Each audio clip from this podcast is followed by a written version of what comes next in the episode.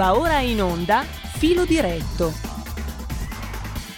E dopo aver ascoltato l'intervento interessante dell'onorevole Alessandro Giglio Vigna, ridiamo la linea ad Antonino Danna per il filo diretto. Io ricordo il numero per andare in diretta con lui 02 92 94 7222 oppure continuate a mandare i vostri WhatsApp al 346 642 7756. Una nota tecnica prima di iniziare. Se avete problemi nel sentire eh, sul DAB la nostra emittente, risintonizzate, fate la scansione automatica dei canali, ci sono stati dei problemi tecnici in questi giorni. La linea ad Antonino Danna. Grazie condottiero mio condottiero, amici e amici miei, ma non dall'avventura, rieccoci qua, sempre sulle magiche, magiche, magiche onde di Radio Libertà per il filo diretto. Da questo momento il telefono è aperto allo 0292947222 per commentare le notizie di questa mattina. Io, come vedete, mi sono messo la cravatta perché, insomma, questa è la eh, proposta che eh, verrà votata quest'oggi in aula. Niente scarpe da tennis, scrive Lanza, sia per gli uomini che per le donne, e per i signori obbligo della cravatta. E quanto prevede un ordine del giorno a prima firma di Salvatore Cagliata, Fratelli d'Italia, al bilancio di, Monte- di Montecitorio che sarà votato stamani in aula. Il testo, già trapelato nei giorni scorsi, prevede che l'ufficio di presidenza e il collegio dei questori valutino l'opportunità di proseguire nelle attività attualmente in corso, volte a disciplinare anche la formalità dell'esercizio del mandato di deputato eh, e dell'accesso di chiunque nelle sedi della Camera sulla base di un assetto normativo che preveda rispetto al decoro formale tramite divieto indistinto per chiunque, parlamentare, collaboratore, dipendente o visitatore dell'utilizzo di scarpe da ginnastica ogni qualvolta ceda nelle sedi eh, della Camera, obbligo per i deputati, collaboratori, dipendenti e visitatori di sesso maschile di indossare sempre la cravatta. E infatti vedete che stamattina un po' violentando i miei principi di stile perché io non sono solito portare una cravatta a fantasia su una camicia a righe, eh, però eh, sì, stamattina ammetto che effettivamente ci sta abbastanza bene questa bella cravatta di seta degli anni eh, 60 che voglio dire su sta camicia vabbè è una camicia a maniche corte portate pazienza non si dovrebbe però eh, fa caldo quindi io la mia buona volontà ce l'ho messa per cui vi prego di apprezzare. Ma abbiamo già una telefonata pronto chi è là? buongiorno signor Tonino Lisetta. Oh mia cara eccoci. Ecco Stamattina una notizia femminile perché volevo fare un elogio a questa signora italiana ma che risiede in America, bravissima questa donna e spero che tante altre la seguano. Volevo dare, signor Tonino, questa notizia alla signora Ravetto, ma penso che lunedì fate il ponte, perciò viene saltata la trasmissione. Allora, in parole povere, è italiana la prima donna a capo della Marina americana. Questa mm. signora si chiama Lisa Franchetti, con nonni italiani e grado di ammiraglio. Sarà la prima donna a comandare la Marina degli Stati Uniti. Lo ha deciso, signor Tonino, il presidente americano Joe Biden, nata a, Rochester, eh, vicino a New York. Lisa Franchetti si è arruolata in Marina nel 1985, ha una laurea in giornalismo, è sposata e una figlia, in passato è stata al comando di due gruppi di attacco a sostegno della portaerei americana, fino ad assumere la guida della sesta flotta del Mediterraneo. A Napoli nel 2018 diresse un attacco missilistico contro alcune basi militari della Siria. Tutto qua. La saluto e buona giornata, signor Tonino. Grazie. Ehm, bah, un'italiana. Eh, queste mi sembrano quelle notizie che un po' vengono pompate è un po' come quando Gilgia Coppa Biden, che aveva un nonno messinese portato a quattro anni da Messina, anzi da Gesso, questo, eh, questo sobborgo sopra Messina a, a New York, eh, un'italiana alla Casa Bianca. Mm.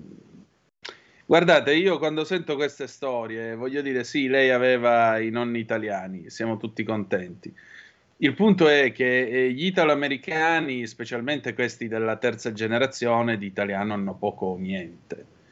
Eh, perché da una parte è il grande melting pot, no? il famoso crogiuolo che riunisce tutti quanti sotto l'idea delle stelle strisce, il fatto che siamo tutti americani, eccetera, eccetera, eccetera. Quindi la loro idea di patriottismo che tutto abbraccia e tutto assorbe.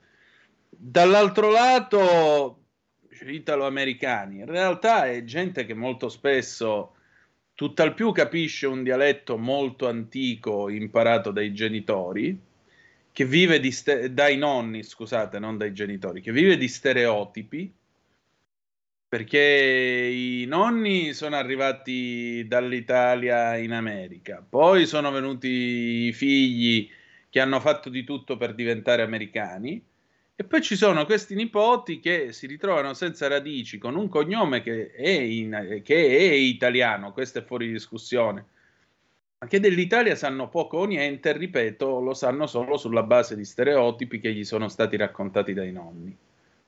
Alle volte cadono così tanto nella sindrome dell'emigrante, come la chiamava mio papà, eh, che li spinge addirittura in certi casi a prendere la nonna sotto braccio e andare a cercarsi un bravo marito all'Italia che così lo sposiamo, ce lo portiamo all'America, che gli troviamo un lavoro, una bella jobba e ti sistemi. Però il punto è che eh, questi si dimenticano che nel frattempo noi siamo andati avanti, non è che ci siamo persi per strada. E allora, come è successo in qualche caso che io ho visto molto da vicino, capita la, l'illusa che arriva dall'America che si deve prendere un bravo marito in Calabria, così su porta a Toronto, eh, che a Toronto ci troviamo una buona job, un buon lavoro, e poi in realtà resta lei e fa figli in Calabria perché il marito, naturalmente, di pigliare e andarsene in Canada, non ne vuole proprio che sapere. Sono queste, bah, eh, sono queste radici che poi vengono travisate, che si perdono, quindi dire un'italiana a comando della Marina Militare Americana. Boh. Italiana nel cognome, certo, italiana come italiana tricolore, credo proprio di no, un po' come le loro fettuccine Alfredo ho questa mania che hanno di fare la pasta col sugo e dentro le polpette. Quando mai abbiamo fatto la pasta col sugo con le polpette noi altri?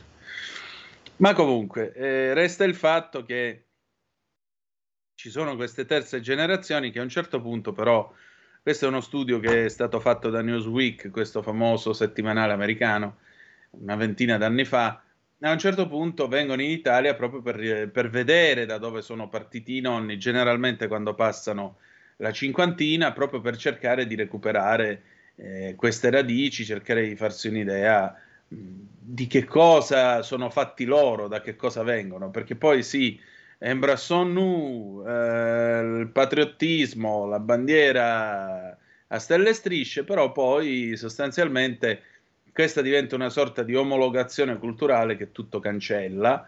Poi figuratevi ora col, con questi woke, con questi che ce l'hanno con, con, l'uomo bianco a prescindere, che è colpevole di tutto da Cristoforo Colombo in poi, non ne parliamo.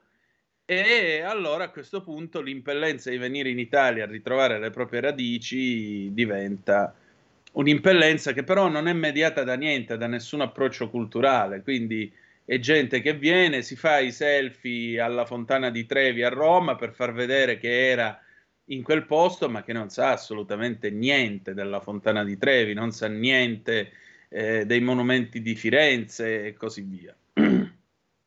Questo è il problema degli italo-americani, ma più che altro è il problema ormai di chi viaggia. Eh, io mi sono reso conto di una cosa, non so se siete d'accordo.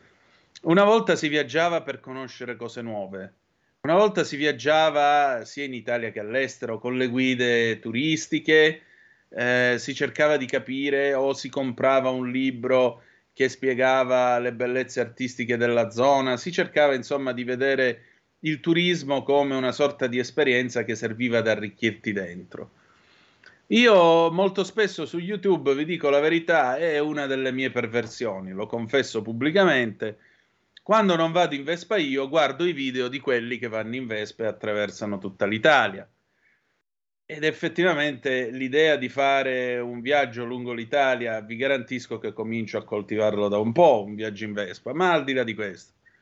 Però tu vedi gente che attraversa tutta l'Italia, che puntualmente con sto bastone da selfie si riprende sorridente, che fa il pollice all'insù, ok, bene, qua e là, inquadratura del paesaggio con sempre te sullo sfondo o i piedi sullo sfondo, tutte queste robe qua, però poi vedi quello che arriva davanti ai templi di Pestum li riprende da lontano, ma col cavolo che spende due soldi per andare a vedere l'area archeologica di Pestum o passa per determinati posti eh, del nostro paese. Dove siamo? Non lo so. Ah, che bello quel castello, ma che cos'è? Non lo so. E allora è solo uno spostamento di 3000 km bruciando la miscela lungo l'Italia. Ma che cavolo di viaggio è? Comunque abbiamo una telefonata. Pronto chi è là? Pronto, Giorgio sì. Damerate. Mi senti? Sì, perfettamente, carissimo. Eh, scusa, Dicevo, italiani, italiani ne abbiamo di tutti i tipi in giro, no? Però quelli che abbiamo qui in Italia, e mi riferisco a una notizia che non so se è vera, magari tu me la puoi confermare, eh, hanno prontamente eh, richiesto l'intervento di nuove assunzioni in Sicilia per incendi.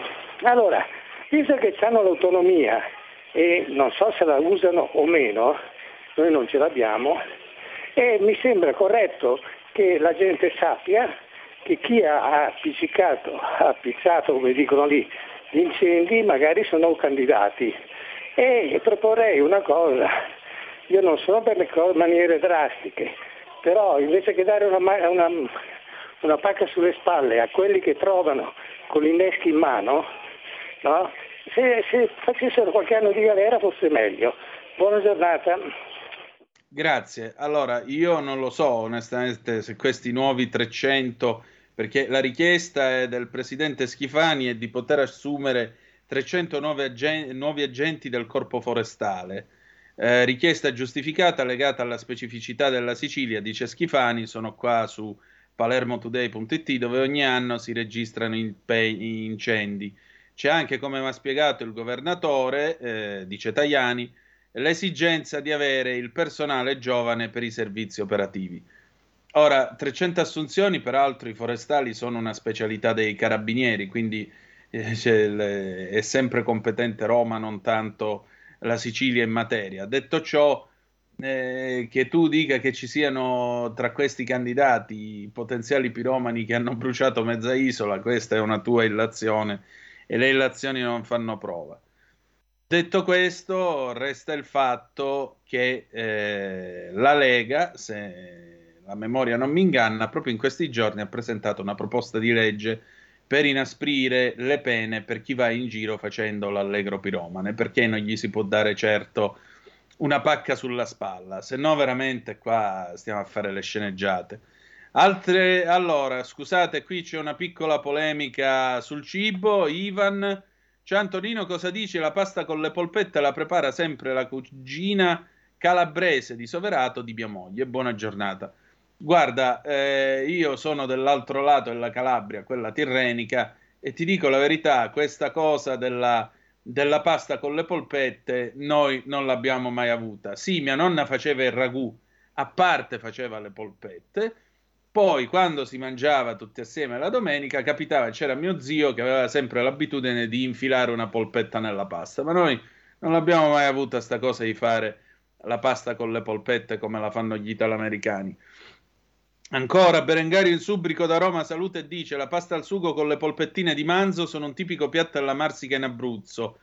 Eh, non sono proprio, cioè, chiariamo bene la ricetta, quelle sono, gli amici abruzzesi mi correggano, se sbaglio, eh, le pallocchine mi pare che si chiamano pallocchette, io le ho mangiate a Teramo, tra l'altro cucinate molto bene, e sono all'interno di una sorta di timballo di pasta che viene fatto. Correggetemi se sbaglio, amici abruzzesi in ascolto.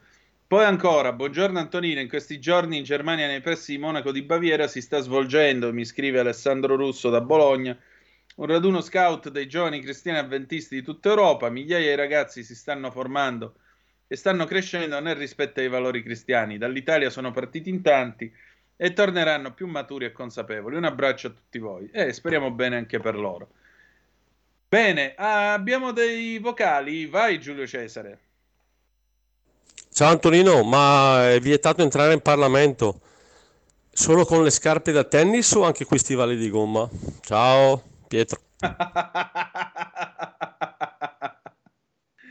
E beh, eh, la proposta è di non entrare con, gli, con le sneaker. Nulla si dice in merito agli stivali sporchi di gomma, eh, sporchi di terra, scusate, gli stivaloni di gomma. Però eh, ti dico la verità, insomma, la norma sembrerebbe imporre un uso di calzature classiche, quindi scarpe col tacco basso per le signorine, eh, scarpe chiuse o mocassini con eh, scarpe con o senza lacci o mocassini per i, per i signorini o maschietti, insomma, quindi credo che no, eh, interpretando la norma io ti direi che no, non si potrebbe entrare con gli stivaloni eh, di gomma sporchi di fango. Poi, sai, ognuno ce la mette tutti con me, ma cosa mi ha fatto? Niente, scusate, un vecchio video di uno con gli stivaloni che poi vabbè è andata come è andata ok allora 029294 7222 se volete dire la vostra stamattina questo paese si è risvegliato in mezzo eh, al dibattito e alle risse sul reddito di nulla facenza o cittadinanza che dir si voglia eh, con Piero Fassino che ha avuto questa alzata di ingegno per dirla eh, alla Camilleri di presentarsi sui banchi del, della Camera, sciorinare il proprio, eh, il proprio cedolino di pagamento dello stipendio e eh, con la busta paga in mano 4.700 euro, non sono uno stipendio d'oro. Eh, vabbè. Ora fatevi il vostro martini agitato non shakerato con l'oliva perché pausa e poi torniamo con un bel pezzo musicale. Mm, ci sentiamo non Roberta Kelly con Zodiacs, ma The Champs, Tequila 1958, che così andiamo a pari col vostro Martini con l'oliva. A tra poco, poveri. Stai ascoltando Radio Libertà, la tua voce libera, senza filtri né censure, la tua radio.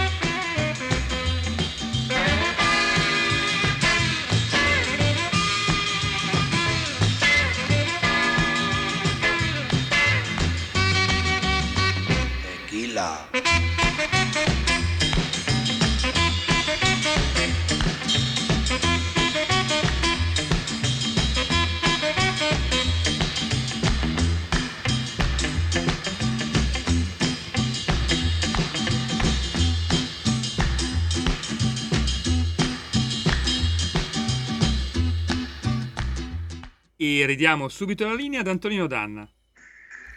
Allora, cari poveri, bentornati. Siete sempre sulle magiche, magiche, magiche onde di Radio Libertà. Questo è sempre il filo diretto. Antonino Danna al microfono con voi, poveri. Perché naturalmente vi ricordo 4.700 euro non sono uno stipendio d'oro. Quindi eh, permettete, adesso mi faccio un date qui e continuiamo. Avete ascoltato i The Champs con Tequila del 1958, ci ridiamo sopra per non piangere lacrime amare. Eh, nel frattempo l'ANSA informa che eh, ci sono fino a 3.000 euro di bonus ai dipendenti per figli a carico. Bonus per figli a carico, sono pronte le istruzioni dell'Agenzia delle Entrate per i datori di lavoro che intendono erogare ai propri dipendenti somme o rimborsi a titolo di benefit. In una recente circolare si forniscono chiarimenti sulla nuova disciplina del welfare aziendale a seguito delle novità introdotte dal decreto lavoro che ha innalzato per il 2023 fino a 3.000 euro al posto degli ordinari 258 euro e centesimi 23 il limite entro il quale è possibile riconoscere ai dipendenti beni e servizi esenti da imposte. Limite che sale a 4.000 euro per i figli fino a 24 anni. Lo stesso decreto ha inoltre incluso tra i bonus che non concorrono a formare reddito di lavoro dipendente anche le somme erogate o rimborsate ai lavoratori per il pagamento delle utenze domestiche di energia elettrica, acqua, gas. Per i dipendenti con figli fiscalmente a carico, scrive ancora Lanza, sono esenti dall'IRPEF, così come dall'imposta sostitutiva sui premi di produttività, i benefit fino a 3.000 euro ricevuti dal datore di lavoro. Rientrano nell'agevolazione anche le somme corrisposte o rimborsate per il pagamento delle utenze domestiche del servizio idrico integrato, dell'energia elettrica e del gas naturale. L'agevolazione si applica in misura intera a ogni genitore titolare di reddito lavoro dipendente o assimilato, anche in presenza di un solo figlio, purché lo stesso sia fiscalmente a carico di entrambi. E ricorda che per il fisco sono considerati a carico i figli con reddito non superiore a 2.840 euro e centesimi 51 all'ordo degli oneri deducibili. Poiché il beneficio spetta per il 2023, questo limite di reddito, che sale appunto a 4.000 euro per i figli fino a 24 anni, deve essere verificato al 31 dicembre di quest'anno.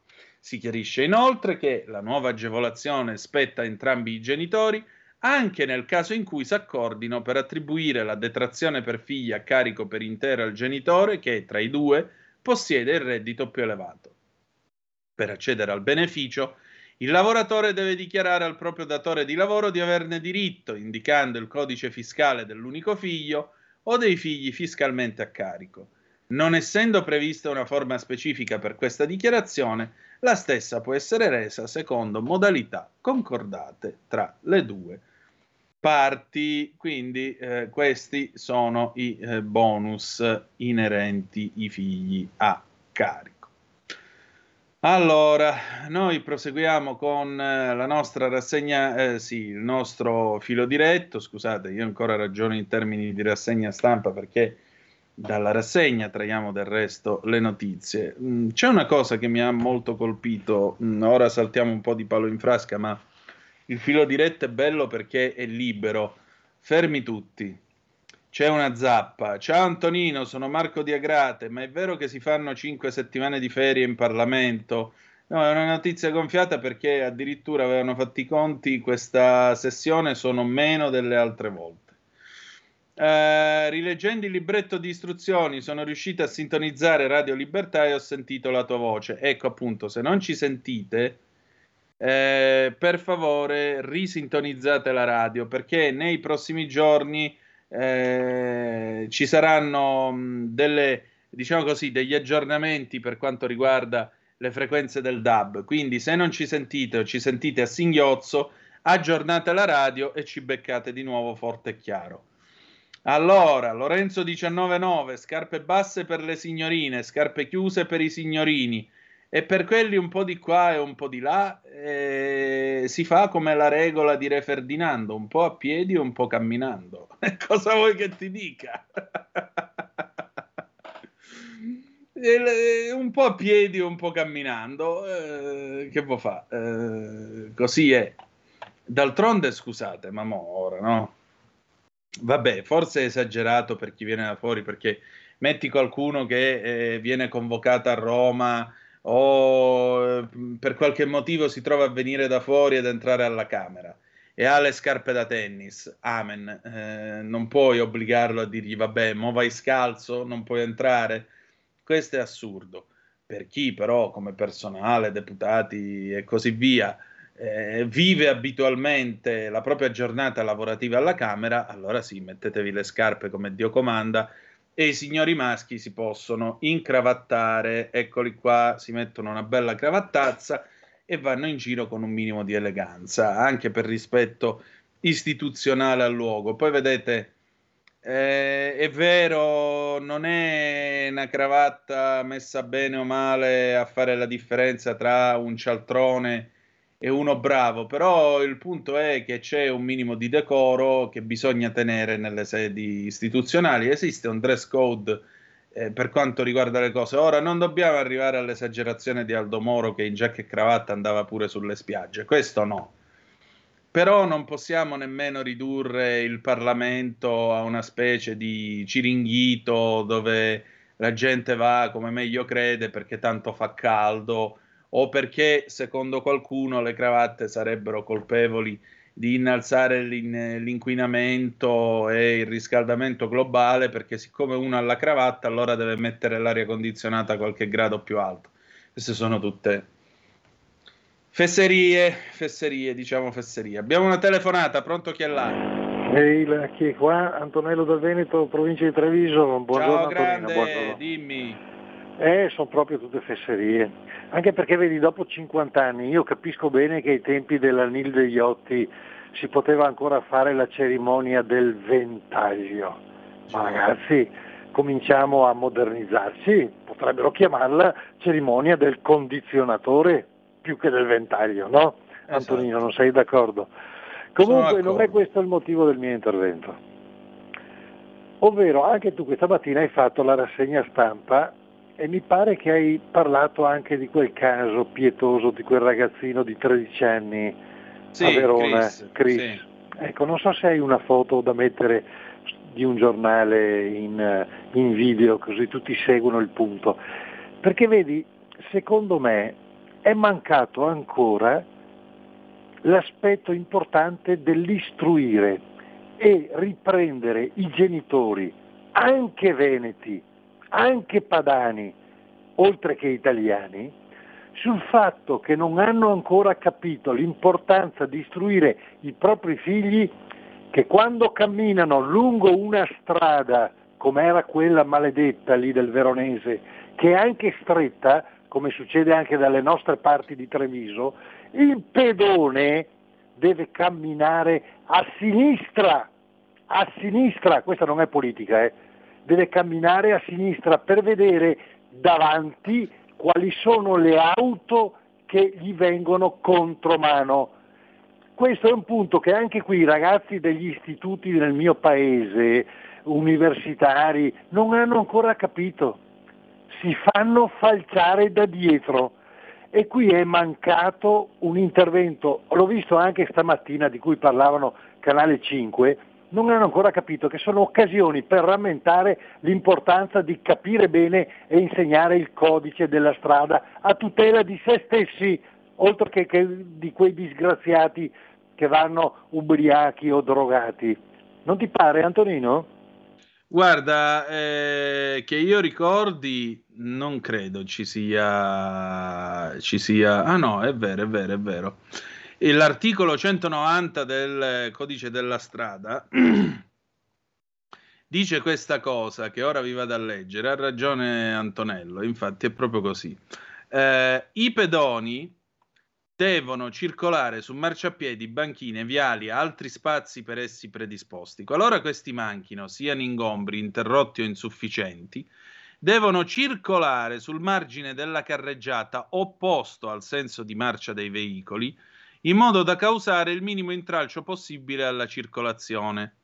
Fuori dai centri abitati, i pedoni hanno l'obbligo di circolare in senso opposto a quello di marcia dei veicoli sulle carreggiate a due sensi di marcia e sul margine destro rispetto alla direzione di marcia dei veicoli quando si tratti di carreggiata a senso unico di circolazione. Da mezz'ora dopo il tramonto del sole a mezz'ora prima del suo sorgere, ai pedoni che circolano sulla carreggiata di strade esterne ai centri abitati, prive di illuminazione pubblica, è fatto obbligo di marciare su unica fila. Articolo 190, comma primo del codice della strada. Una piccola cosa però. È vero, è così, hai ragione Antonello, però bisognerebbe ricordare anche a quelli che hanno il volante in mano che se la strada è stretta e c'è il pedone, la macchina comunque continua a essere dotata di freno e frizione. Basta premere freno e frizione, la macchina si ferma, si toglie la marcia, si aspetta un attimo, dopodiché in qualche modo lo sorpassi. E il problema è che purtroppo eh, si stanno scambiando troppo le strade come i posti con la libertà di fare quello che si vuole a volte anche sfogando una propria aggressività al volante per far vedere che si esce a comandare dopo magari una vita di, di rimbrotti o una vita da mediano, come direbbe Ligabue. C'è gente che si sfoga prendendo la macchina e ritenendo di fare il cavolo che vuole. Quando fai il cavolo che vuoi con l'automobile, l'automobile non è più un mezzo di trasporto, ma diventa un'arma, esattamente come andare in giro con la pistola in mano o il macete nelle mani. E quando uno va in giro con l'arma, io comincio a preoccuparmi. Altra telefonata, pronto chi è là? Pronto? Sì. Pronto? Ciao Antonino, sono Marco da Milano. Ciao carissimo, dimmi. Eh, condivido in pieno quello che hai detto su, su ciò che riguarda appunto la, l'educazione stradale, specialmente quando io sono uno di quelli che appunto guida per lavoro, no? che adesso faccio il fattorina, però prima ho fatto per 30 anni l'agente di commercio e ti, e ti dico che ne ho viste veramente di tutti i colori, specialmente quando incontri camionisti che pensano di avere in mano una 500, ma non quella di moderna di adesso, quella che quella storica, diciamo, no? come, come, automobile.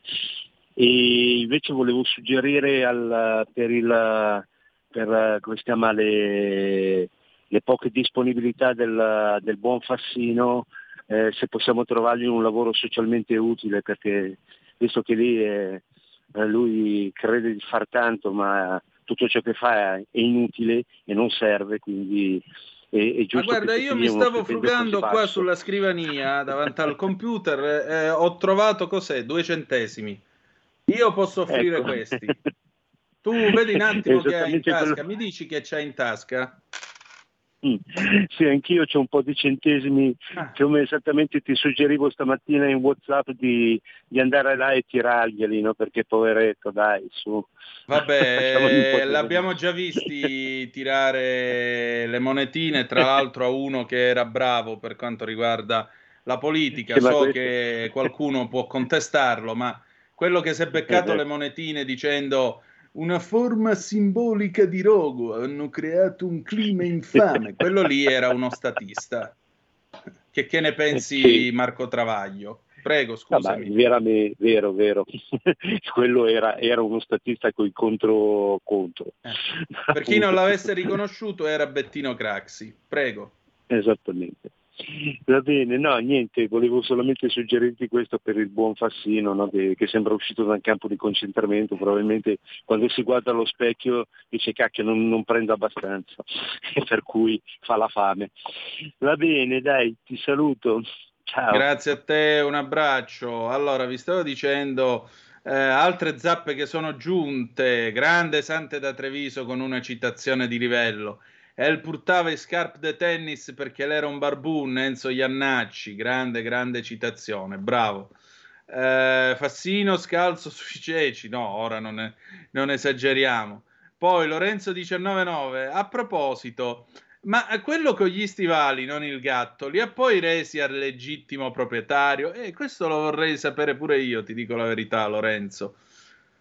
Poi, buongiorno, volevo far sapere all'onorevole Fassino che noi casalinghe nel 1992 l'onorevole Amato ha colpito, per cui noi casalinghe prendiamo una miseria.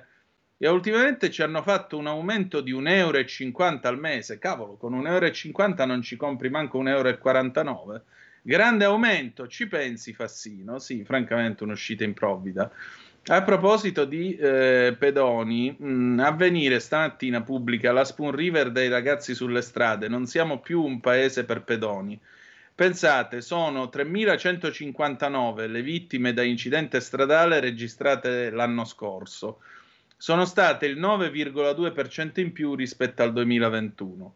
32 i minori coinvolti in incidenti mortali dall'inizio dell'anno a oggi. Sono stati 20 soltanto negli ultimi tre mesi.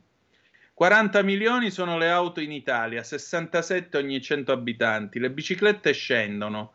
Nel 21 ne sono state vendute 30.000 in meno. In compenso hanno venduto più monopattini che fior di fenomeni, per non usare un altro termine, stanno trasformando in, un, in una sorta di motoretta elettrica non autorizzata. 9% in più l'aumento delle vittime di incidenti stradali nel nostro paese nel 22. La crescita media in Europa invece è stata del 3%. Sono 485 i pedoni morti l'anno scorso, aumento del 3,2% rispetto ai dati del 21, questo è il rapporto ACI-Istat.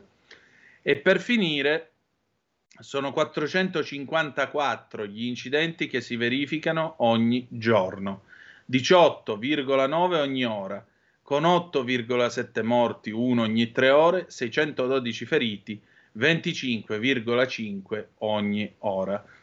E...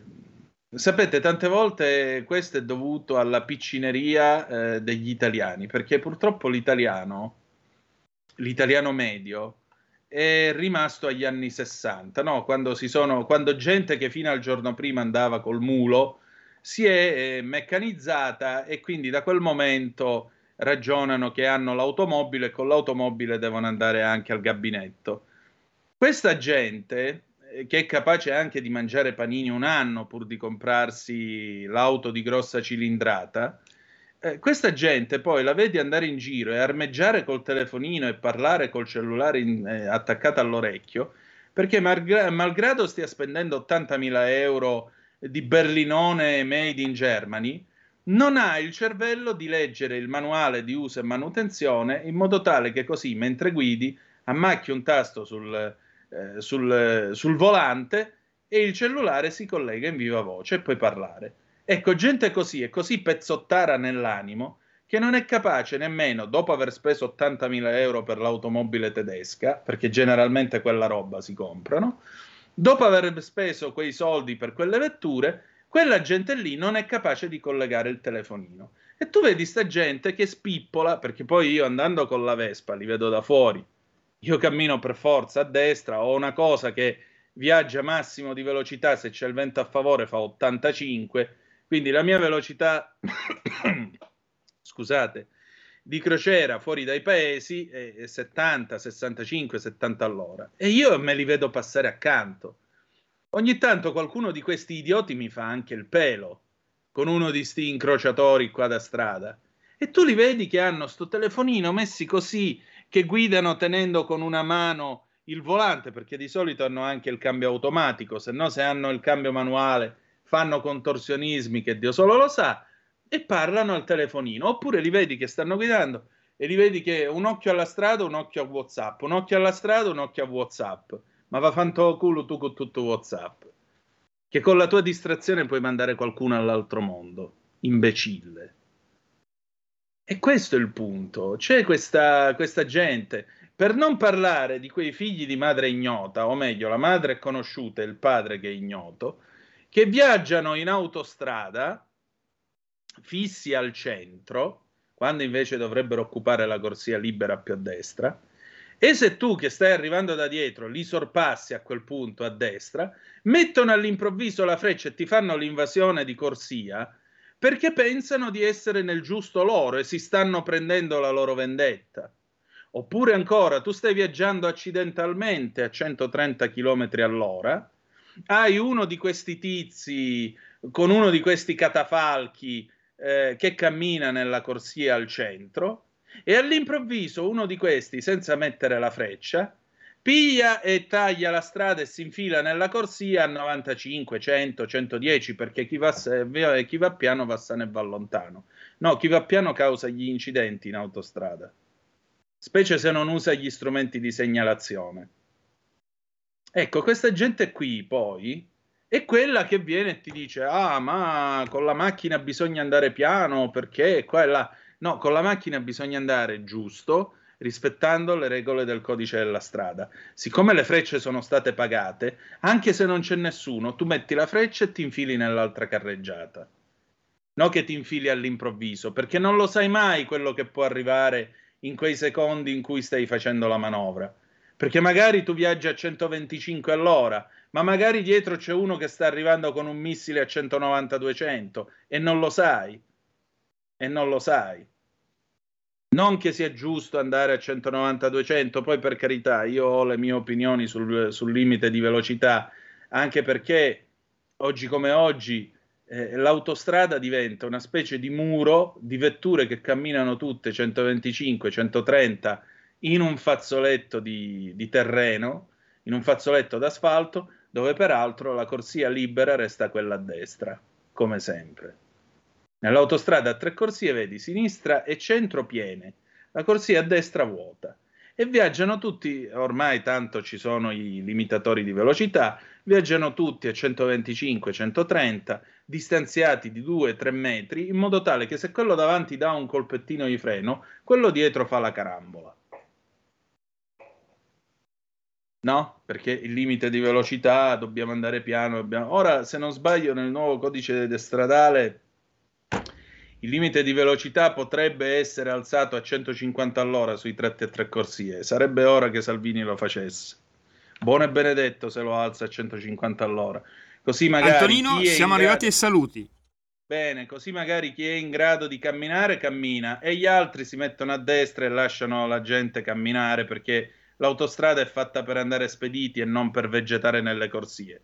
Va bene, bella gente, noi abbiamo finito per oggi. Tra poco ehm, le Baccarà, Yes Sir, I Can Boogie del 1977. Alle 10.35 l'indomito e immenso PG Pellegrin con Oltre la pagina. Alle 12 i Promessi Sposi letti da Giulio Cainarca. All'una, viva sintesi eh, dell'intervento del ministro Giorgetti alla festa di, di della Lega a Cervia. Ma perché non restate con noi? Ma certo che restate con noi. Per quanto riguarda me, ci si ritrova domani alle sette e mezza sulle magiche, magiche, magiche onde di Radio Libertà.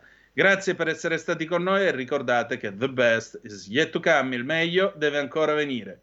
Vi ha parlato Antonino Danna. Buongiorno.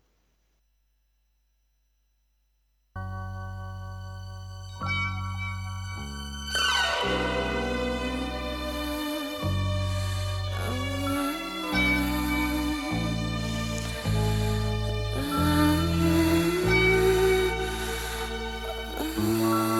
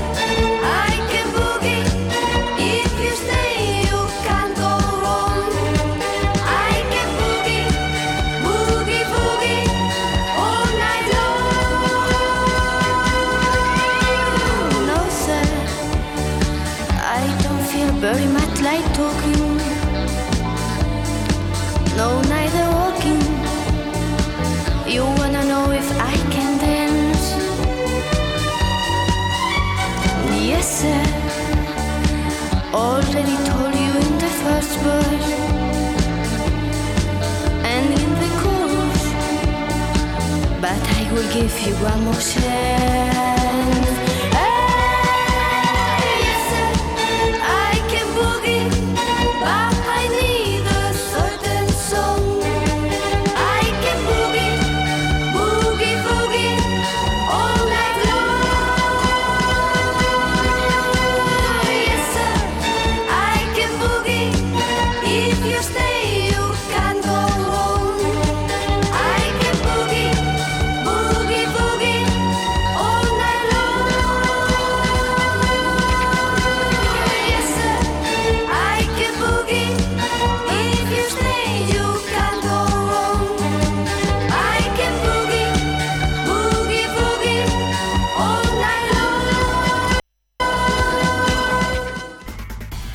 Avete ascoltato Filo Diretto